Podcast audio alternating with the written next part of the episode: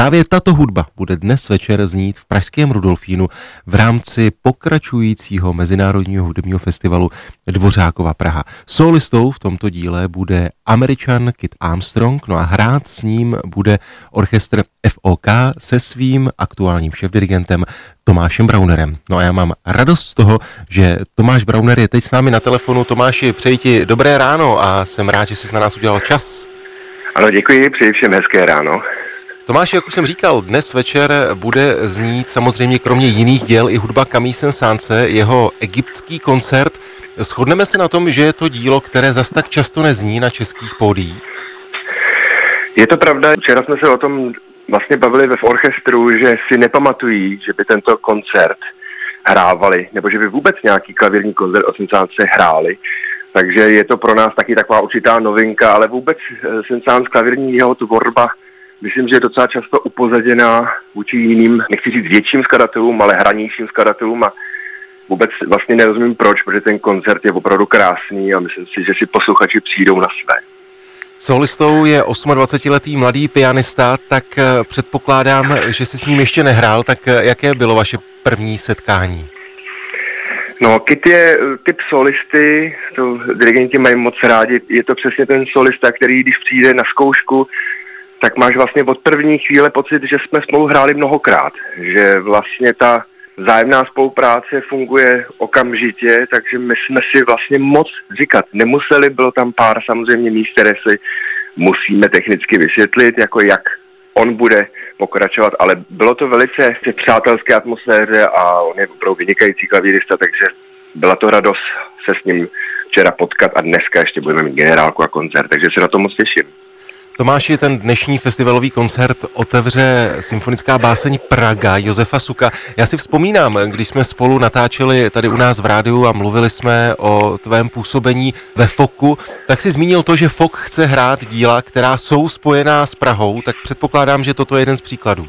Máš pravdu, že naše myšlenka se trošku spojila s dramaturgií a s myšlenkou Dvořákovy Prahy, kdy eh, nejenom zazní v první půli Sukova Praga, my jsme za to byli rádi, ale samozřejmě je to dílo veliké, krásné, dramatické a s velkým obsazením Svarhany a říkali jsme si, někdy se tato věc hraje i v druhé části programu, my zahrajeme na začátku, což vůbec nevadí, protože asi ještě prozradíme, že po pauze pak bude jedno veledílo obrovské, takže jsem rád, že můžeme Pragu zahrát a že zase zazní Sukova hudba u nás, protože já jsem velkým příznivcem Josefa Suka.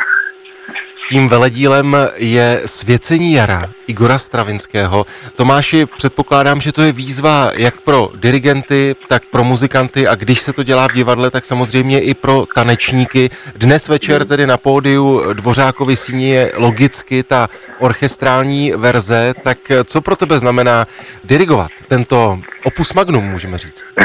ano, ano.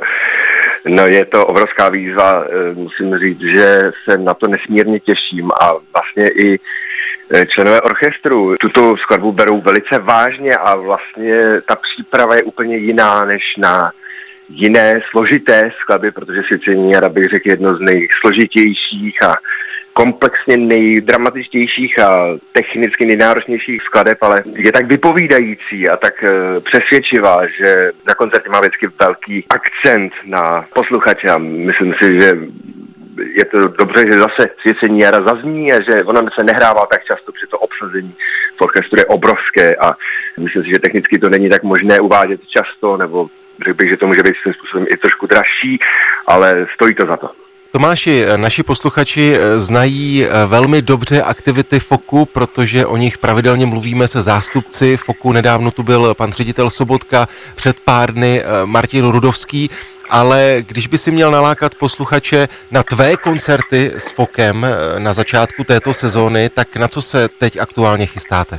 Tak rád bych připomněl, že vlastně Symfonický orchestr hlavního města Prahy FOK začíná prvním koncertem svoji sezonu v říjnu, kde zazní jiný klavírní koncert, je to Rachmaninův třetí klavírní koncert se solistou s Lukášem Vondráčkem, kterého myslím není třeba blíž jako představovat, protože je to samozřejmě genius eh, klavírní tvorby. A po pauze zase opět náš Igor Stravinský, tentokrát ne Siciliara, ale zazní jeho pták, ohnivák, kompletní balet, takže budeme mít teď trošičku stravinského plné hlavy.